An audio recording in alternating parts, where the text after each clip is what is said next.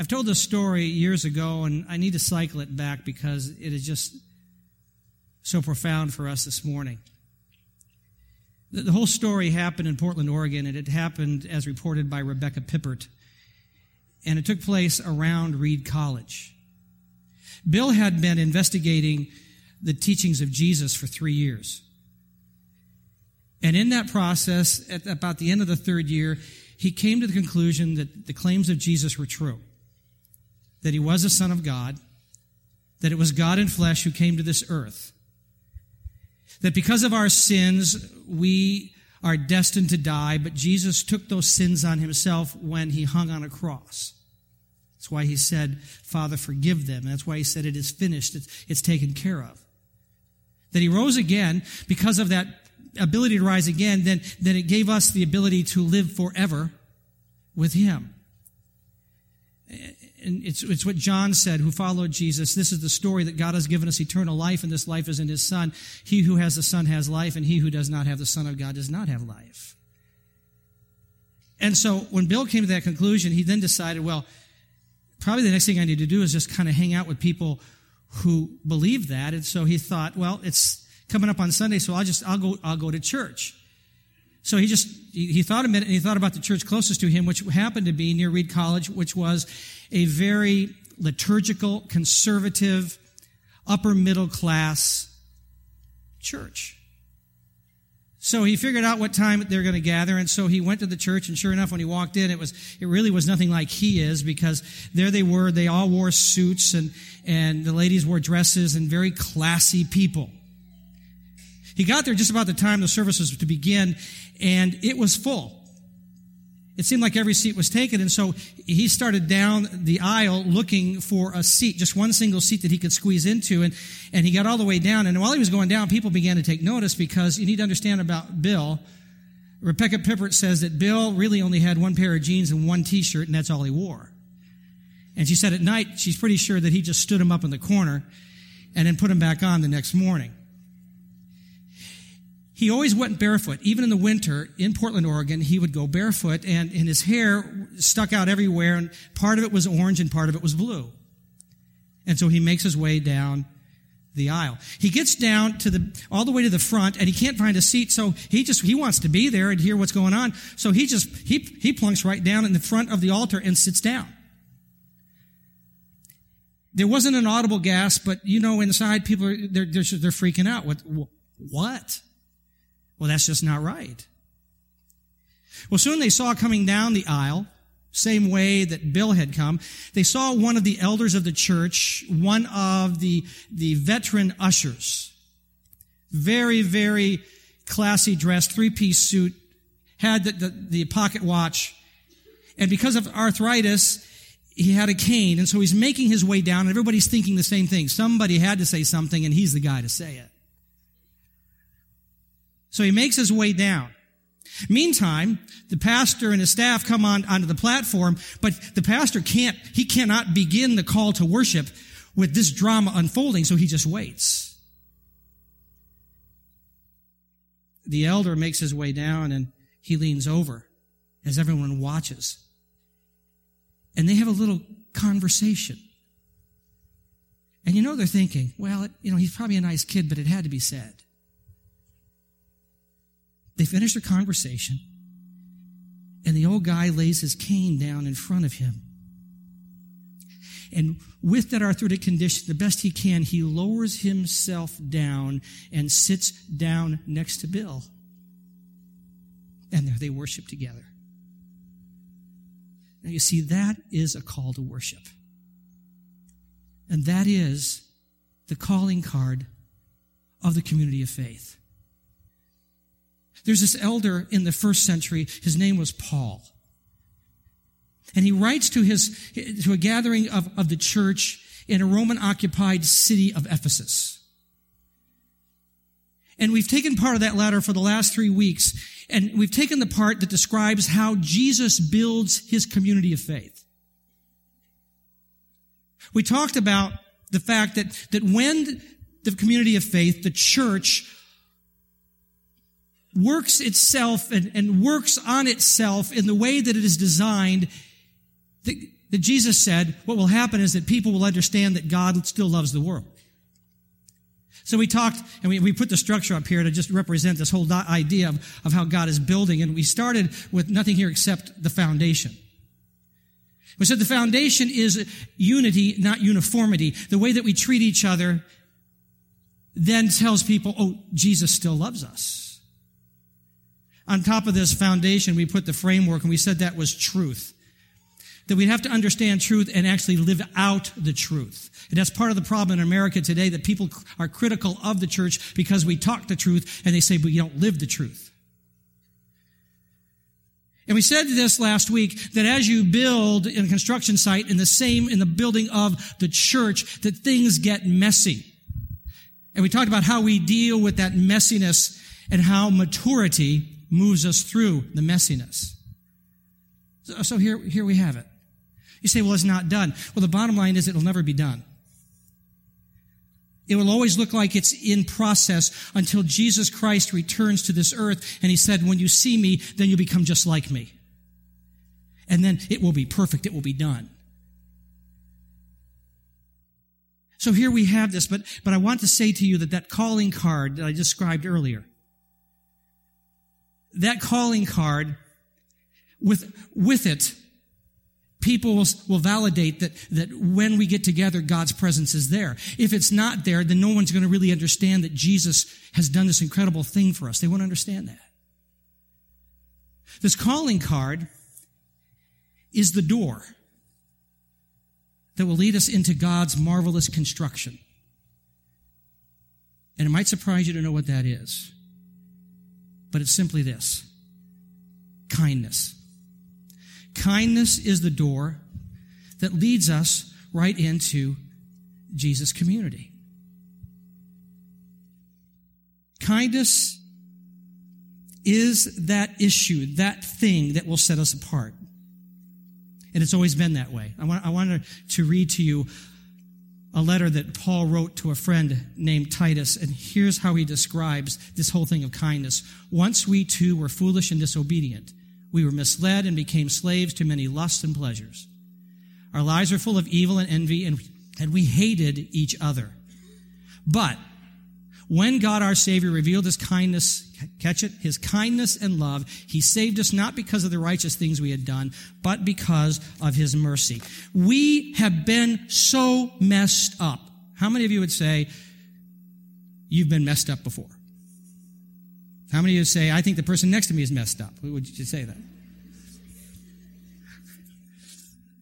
We have been so messed up. When Jesus arrived, he did not come like some spiritual Yosemite Sam. You remember Yosemite Sam? Bla- guns blazing. Turn or burn you, varmint. It's not how he showed up how he showed up according to what we just read is that he came with kindness. The word also means gentleness and love. The word is the Greek word phileo, where we get the word Philadelphia, meaning the, the city of brotherly love. He came as a kind friend. And we were so messed up, we needed a safe place to go. So he said, I saved you. I put you in a safe place, not to condemn you, but to transform you. And he said, I've done it because of my mercy. So here we are. And if we're honest, there's a whole lot of us in here that are messed up. And we need a safe place to unload the stuff. And Jesus said, It's my church. You see, the foundation of this church, we talked about it the first week, and actually we repeated it the second week, the foundation is built on these four pillars, which makes it safe for us to unload. And I think we have, we have a, a list for you. Uh, uh, do we have that, guys? There it is. So I want you to say these with me out loud, please. Let's start with the first one. I don't need to be first. I don't need to be right. I don't need to bail out. And I don't need to spotlight your faults. See, that's what the church lives by. That is the truth. And that is what makes it safe. That is what kind friends do. And so in this passage we're going to read today, Paul says, let me describe to you the evidence of kind friendship. The first is this we live a refreshing openness. That's us, a refreshing openness. That's, what, that's how we need to be. Once in a while, I'll walk out from the closet where I have gotten ready for the day. And I'll walk out and Pam will look what I have on and she'll just, she'll go, mm. Well, I know what that means. I go, what? Uh, it's just, it, it's just, and it irritates me. Because I'm ready to go. And she goes, mm. What really irritates me is when I come out like that and she'll go, mm, and I'll say, but I've worn this four or five times. And she'll go, mm. And I'll say, you let me go out and it didn't look good. Well, I, I didn't, I didn't want to, to upset you. Oh, good. Just give me sackcloth and ashes. I'm done. Now, here's the, here's the truth of the matter. I trust her opinion because I've watched for 35 years, over 35 years, how so often she has cared for me beyond herself. She has put me before herself. And I totally trust her, even when it irritates me. I trust her. Verse 25. Therefore, each of you must put off falsehood and speak truthfully to his neighbor, for we are all members of one body. See, this is not a license for me to speak my mind in order to create a, a uniformity to my opinions. This is not me saying, and you saying, okay, here's what I think, and you all need to line up to this thing. Because, you know, it, if you could have your opinion and you'd say, well, Pastor, every Sunday we want you in a coat and tie because that's, that's just the way it is. If my grandfather was here, that's the way it was. My grandfather would mow the yard in a coat and tie. That's the way he was. So, and some of you would say, oh no, behold, the Lord says, thou shalt wear old navy board shorts and, and flip flops for thus saith the Lord and it pleaseth the Lord of the beach. You know, you, you, you, so you'd want me to do that. This is not about, this whole thing is not about your opinion or your, your style or your preference or your history or your tradition.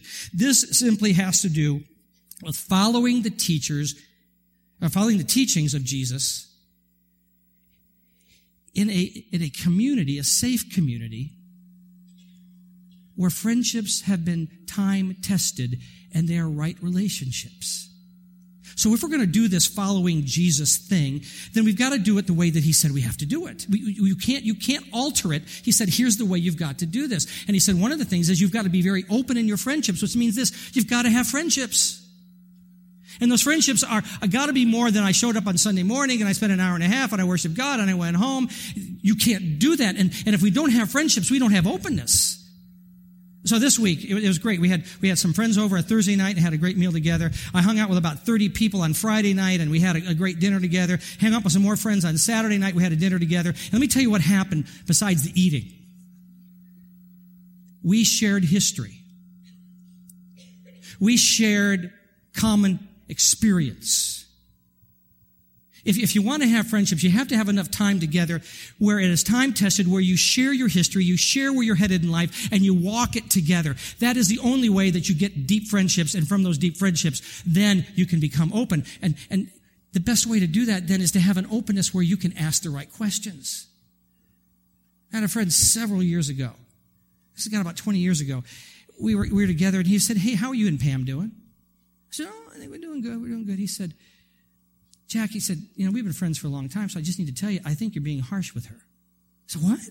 He said, Well, yeah, you, I'm, I'm detecting some harshness with her. And then he went on to say, You know, if, if we're going to follow Jesus, we need to understand that according to Paul, that you, we need to nurture the relationship we have with, with our wife and that we need to, to help build her up. And besides that, the apostle Peter said that if you don't honor her, God won't even hear your prayers. And he was right. I was going through this phase of harshness and I had to deal with it. But he had the right to speak into my life because we had friendship. And there was this openness there. I have a friend here in the city. We'll sit together for lunch and we meet a couple times a week, a couple times a month, and he'll say to me, So, you and Pam? What, what, what, are you doing to date, date her? And, and he'll, he'll ask me the right questions. He'll say, what, what are you doing about your intimacy with God? Did you tell me that, that through the fast that God wanted you to get up earlier in the mornings? Are you doing that thing? Yeah, I am doing it. How are you doing with your mind? What are you thinking about these days? Are, are, are, you seeing any media that's making you have thoughts you shouldn't have? And what are you doing with that? So you should have the right to have friendships enough that you could go to a friend and say, Hey, how you doing? You know, I haven't seen you gather with, with the, the community together for worship for about three weeks. Are you okay? What's, what are you dealing with? You say, well, that's none of my business. Oh, it is too. It is a lot of your business if we care for each other. Paul said we've got to have this, this refreshing openness. It, it's got to be there. Time tested relationships. Kindness does not condemn, but it leads. How you doing? I'm not condemning. Let's, let's walk this together. Kindness does not ignore, but it reveals. And kindness does not bail out, but it commits. It says, I will walk with you through life. I mean, isn't it be great to be part of a community where what they say they do and they do it in peace?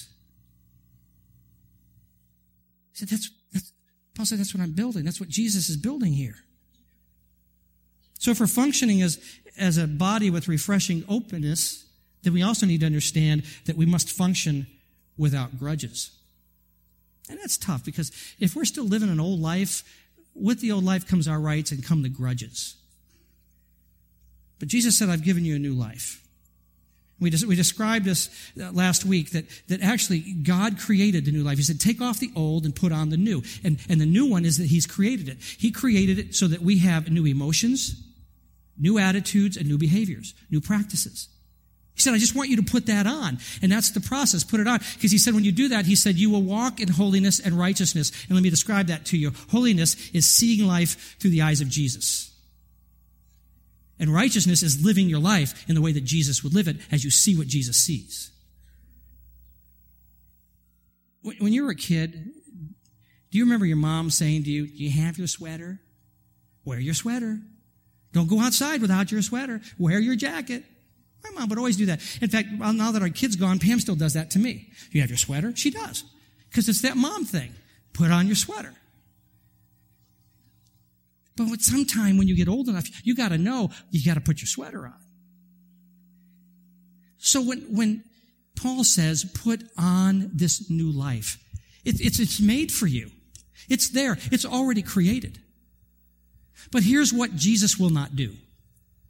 Jesus will not harangue you. Jesus will not try to trick you. He will not try to make it more attractive than what the world around you is using for attraction. He's not going to say, wait, wait, come and I'll give you more and I'll do this and I'll bless you with that and I'll, and he doesn't do that. He just says, look, if you want to follow me, you got to live this life. If you want to live this life, here's what you wear. Put it on. But I'm not going to come after you and chase you down. I'm going to come to you and say, follow me. Because watch what Jesus does. He says, follow me, and people follow him. But the ones that don't, he doesn't chase them down. He says, when you're ready, come follow me. Because here's what you got to wear. See, we've been having this discussion about what's happening in the world today. And so I'll just tell you where we are now. We are prepared to help you put on that, that garment, to put on that new life. We've got people, we've got mentors, we've got teachers, we've got, because God has equipped this church for that. But we're not going to chase you down and we're not try to manipulate you into a class or tell you if you do this, you'll get this and, or we're going to feed you every time we get together because that seems to be the pulling force. We're not going to do that anymore. It's just killing us. We're, we're, what else can we do? We're not doing anymore. We're prepared to put that garment on you and help you walk through, but you've got to come and put it on. And if you don't put it on, then my question is, are you really following Jesus? Because you can't do it. So here's what Paul says we must put on. Part of what we must put on, Ephesians 4:26. In your anger, do not sin. Do not let the sun go down while you're still angry, and do not give the devil, excuse me, the devil a foothold. He says, here's a new attitude to go with a really, really dangerous emotion. So how do we put this on? I like the words of John Piper, and I think it's in your notes. And he says this. When God creates in us a new heart, He does not cancel out our consciousness. We are conscious hour by hour of choices. We will follow the way of deceit or we will follow the way of truth. Or will we follow the way of truth? The new creation is not the negation of choice. It's the transformation of the heart that makes choices. The moral choices you face as a new creature in Christ are just as real and crucial as the choices you faced before you were born again. The difference is that your character, your nature, your heart your will have been radically changed. So now we have a different view of anger. So let's talk about anger for a moment. I want to first say that there is a time to be angry. There's a good anger and a bad anger. You say, what's the difference? I'm pretty well sure that my anger is good and yours is bad. So that's what we want. But let me tell you this. First of all, fast anger is usually not very good. Pam and I were driving up Peach Street heading towards I 90. And you get to that spot where everybody begins to realize they have to be in the left lane to head east. And so now they're in the right lane and they just decide, well, I'll just wait here till I find a spot. That ticks me off. I want to say, would you be considerate enough just go up Pulaui and come back the other way? Not only that, but then you got the people coming in like near McDonald's and Burger King and they're trying to get across. And so we're going up and, and the lines are, it's, it's heavy and I usually find a way around it, but I'm stuck here. And so we're at the light and this car, the left lane is packed all the way. There's no, no space. And this guy comes out perpendicular and stops in, in front of us and waiting for that and our light changes. This is not God's will. There's a car in front of us and, and that car pulls up. I pull up behind them and the guy just sits there and our light's getting ready to change and that thing hasn't budged. So I communicate by horn. Honk. Because I want him to know that what he has done is not appropriate. Being the teacher, I want to instruct him that you are in the wrong. I honk. But I don't think he's paying attention. So I honk a little louder. Pam says, What are you doing? I'm teaching him a lesson. So now, finally, that traffic in left lane is beginning to move, and just as the light's changing, he gets out of the way. I drive by, honk one more time, just in case he didn't hear me. And then I give him the look. The look says, Did you get your license at Toys R Us? What's your problem? God bless you. Now, see, I want to think that that angers God, but God says, I wasn't driving, dude. That's your anger. So what is God anger? God anger is this. It is when we rule our spirit. We have control. But something begins to boil up inside of us slowly. And we recognize it. It is anger because of dishonoring of God, a refusal to, or resistance to God's aims, and the injustice done to somebody who cannot help themselves, an orphan, uh, somebody who's been trafficked. It, it's that thing that where the injustice has come to, to the, the marginalized and the disenfranchised, and it starts to build up and say, how can you do that? Now with that, if it's God anger, also with it comes grief. Jesus was getting ready to heal a guy on the Sabbath who had a deformed hand. And he looks around and he knows exactly what the religious leaders are going to say to him. You can't do that because it's the Sabbath. And he's, he's torn up because this guy can be healed and they don't care. And here's what the scripture says happened. Mark 3 verse 5. And he looked around at them with anger. Now catch this. Grieved at their hardness of heart and said to the man, stretch out your hand. He stretched it out and his hand was restored. If this is God anger, here's what's going to happen. It's going to grow in you. You're going to be able to isolate it as because of, of evil coming against somebody or against God. You're going to know how to respond because here's what's going to happen. If you respond the right way, there will be healing not division. And you will be grieved at the people who have allowed themselves to be used by Satan to block God. And you will see them not as the objects of your wrath, but as the instruments of Satan, and you will become angry at the evil that is there. There is a time to get angry, and the time to stay angry is short. Bottom line, pretty well the principle is this prolonged anger is always a grudge. If you hang on to it, it's a grudge. It will become destructive. It will create a gap upon which Satan will then find a place to lodge himself. So I'm going to, just do this really quick. So just hang with me. I'm going to ask this whole mass of the three rows, just stand up right here. Okay? And I need you to just come right out here and stand together in, just in a mob. Come on. It's a flash mob. Here we go. And just turn to face each other. Don't look at me because you don't need to. Okay, I just need two people, in, you two guys right there in the middle. Come on, right here. You guys are good. Okay. Now face each other, and everybody else is just together. Here, here's the community of faith. Okay? These two guys are communicating with each other, and then all of a sudden, they get angry. Now turn your backs toward each other. That's it. okay, I have to break this up. Okay, turn your backs.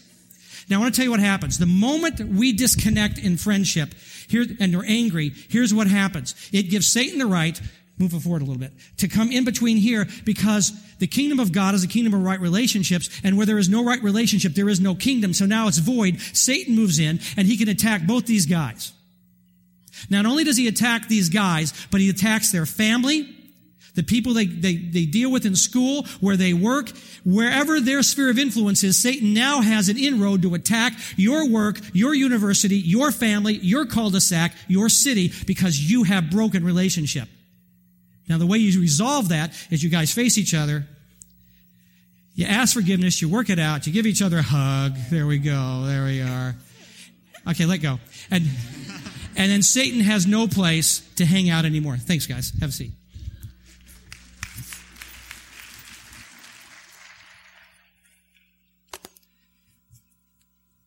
Anger is a dangerous emotion that must be handled carefully and briefly.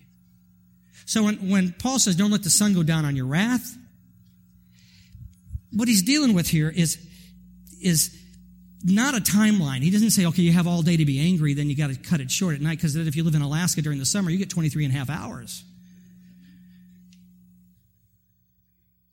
There's, a, there's that line where husband and wife are talking to people and they say, you know, we never go to bed angry with each other, but we have been up 72 hours at times. It's, it's, what we're dealing with here is let it be brief.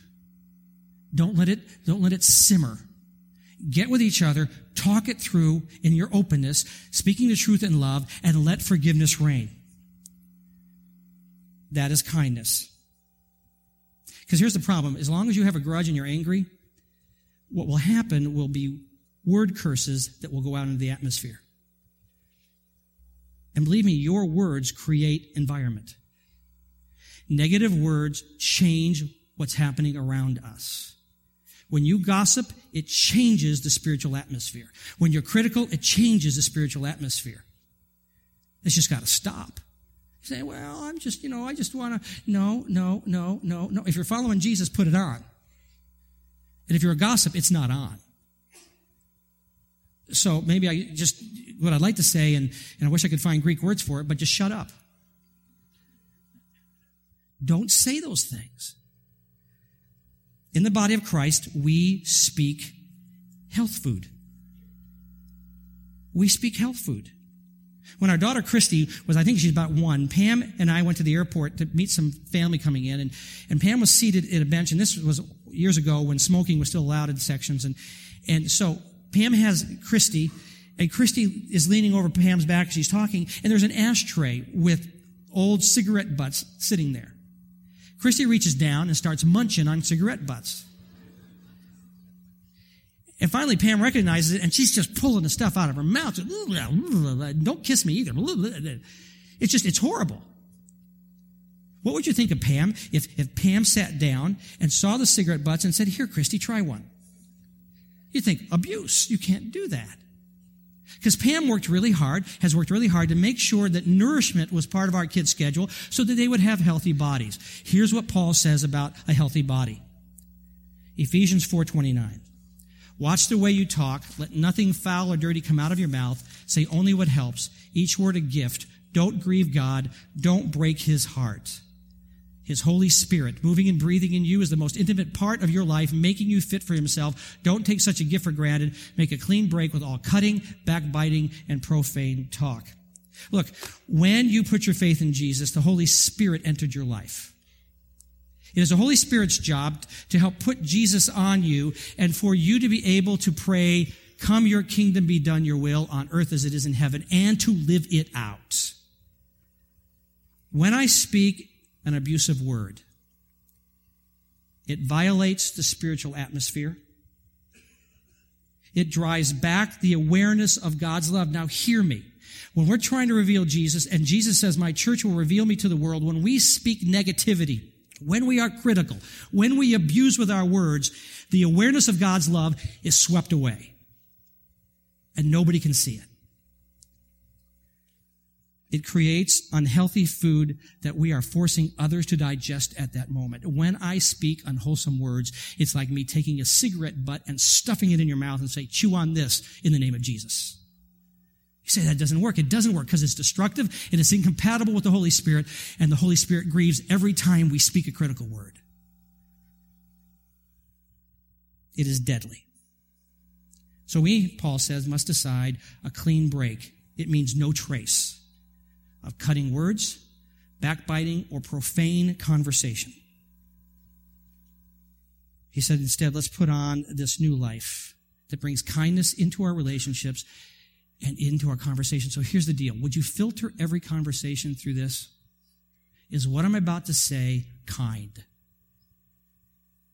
If it's not, don't say it. And if you say to me, if I say to you, well, yeah, but you know, you just don't understand. I just, I just, I blurt stuff out. I just, I just have to say those things. And you need to say to me, grow up. You can't do that. You are choosing to do that. Stop it. Put on Jesus because he doesn't speak that way. I must make up my mind that I'll only speak what feeds others in becoming more like Jesus and that is kindness. And it's mercy. Because listen, kindness and mercy are inseparable brothers. See, Jesus never, never turned his back on us, even though we were messed up, and he never got ugly with us, even though we got ugly. Jesus didn't lose his temper. You know, your, your Shih Tzu didn't fall over dead or your hamster explode because God got ticked off. He said, Oh, my bad. I'm sorry. I just lost my temper. He said, You can't do that. The body's not built that way. You can't be that way.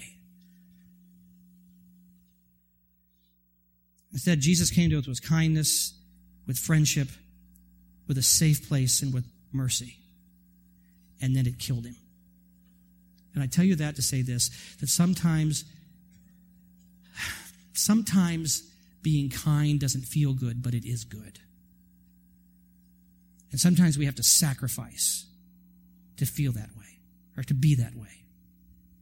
So I want to show you how that works in the toughest places in the body of Christ within the church. And I'm going to use these guys called the skit guys. They're going to show you here for about six or seven minutes. Just hang with me.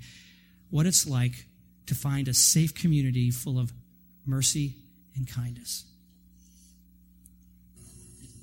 Hey, Gary. Yeah, um, yeah. I was just calling. I um, wanted you to know you can come by whenever, dude. It's your call. Whatever you want, anytime will totally work for me. I was just leaving you a message. Yeah. How'd you? Uh, Front door is open. oh, great. Yeah. great. Um, you you want a drink? No, I'm good. I'm good. It's hot. Hot today. day. It's a very hot day.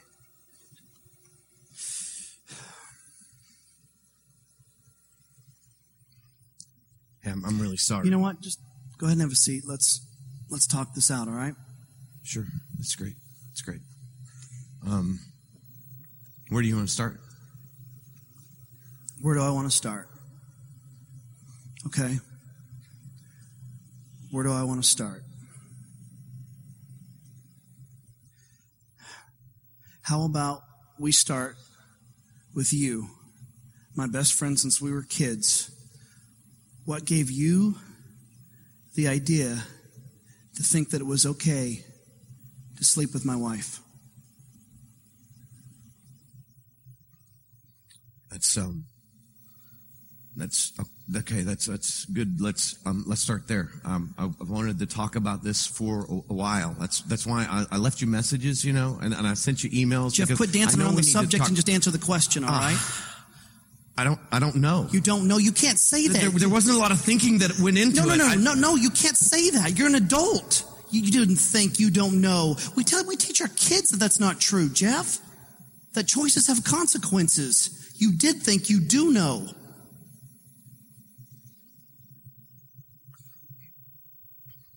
Beth is is leaving me. Well, good, good.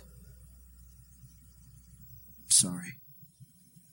You don't deserve that. No, I, I do. I deserve that. No, You're you right. don't deserve to be separated from your kids. I didn't come here to belittle you.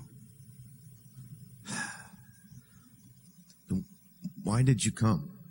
I came because I want you to answer the question, Jeff.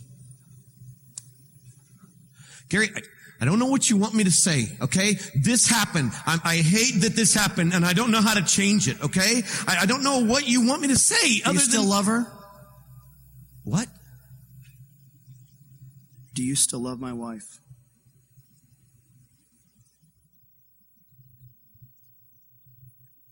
It, it was never about love.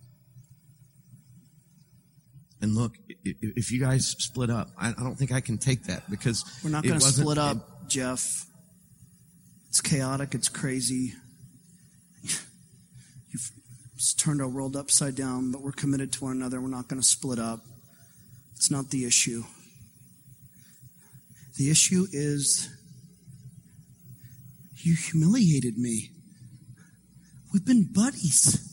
We went to college together. We were in each other's weddings. Our family has done family vacations together. I mean, people, they talk about us at church, Jeff. I can't go through the doors without them talking about us. I, know, what they're talking about. I us. know, okay? I know. I've messed everything up. I get that. And I want to make it better. I want to do you something. can't make it right, Let me Jeff. pay for You can't something. pay for Just anything. hit me. What? Hit me. I'm not going to hit you, Come on, Jeff. I deserve it. I'm not going to hit you, Jeff. No, I'm not going to Hit hit me. you. I deserve it. You deserve a lot of things. And don't you think that I don't stay up at night in my living room thinking about what you deserve? That's not what I'm here for. Why are you here?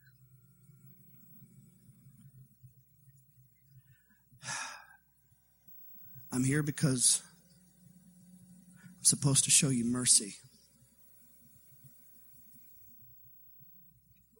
What? I'm supposed to show you mercy. It doesn't even make sense. I know.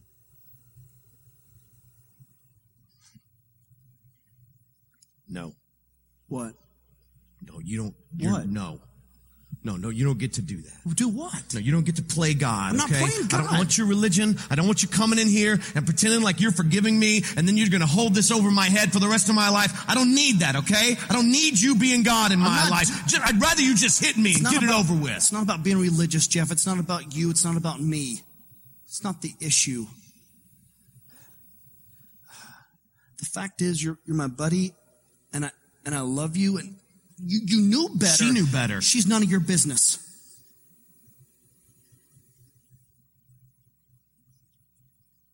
It's about our relationship. And in this relationship, I'm supposed to show you mercy.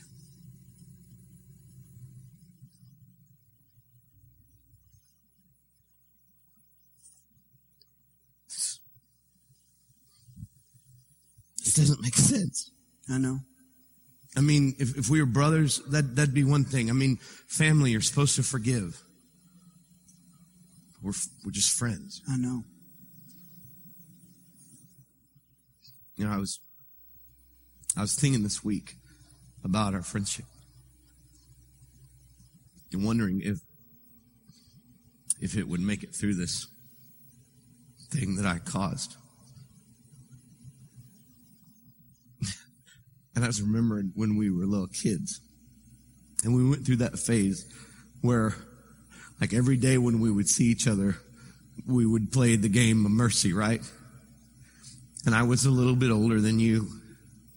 And I would, I would bend back your fingers until I thought they were going to snap off your hands. And, and you never once cried out for mercy. And, and as I've been thinking about this situation, I realize that I've bent you back so far. You still, you still haven't cried out. I don't, I don't think it's about me crying out for mercy. I think it's about me trying to show you mercy. And I don't even know how good I'm going to be at that because there are some days I'm so angry at you. I'm so angry at you. But that's what I'm supposed to do. I'm going to show you mercy.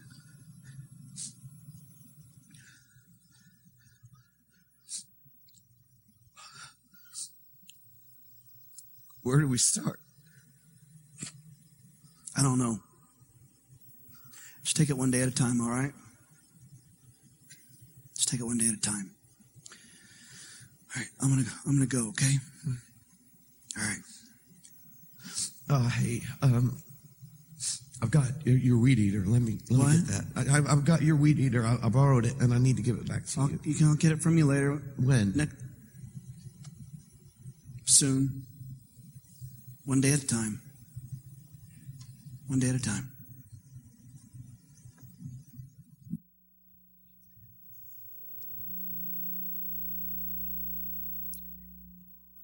That's kindness. That's mercy. Those are the words of Paul when he says, Be kind and compassionate to one another, forgiving each other just as in Christ God forgave you. No, that's a call to worship. So now, as you process what the Holy Spirit has been speaking to you, may you find the courage to grow. May you find the power to forgive. May you grasp the love to be kind. And by doing so, may you find others around you being drawn to Jesus. In the name of the Father, the Son, and the Holy Spirit. Amen. God bless you. Have a great week.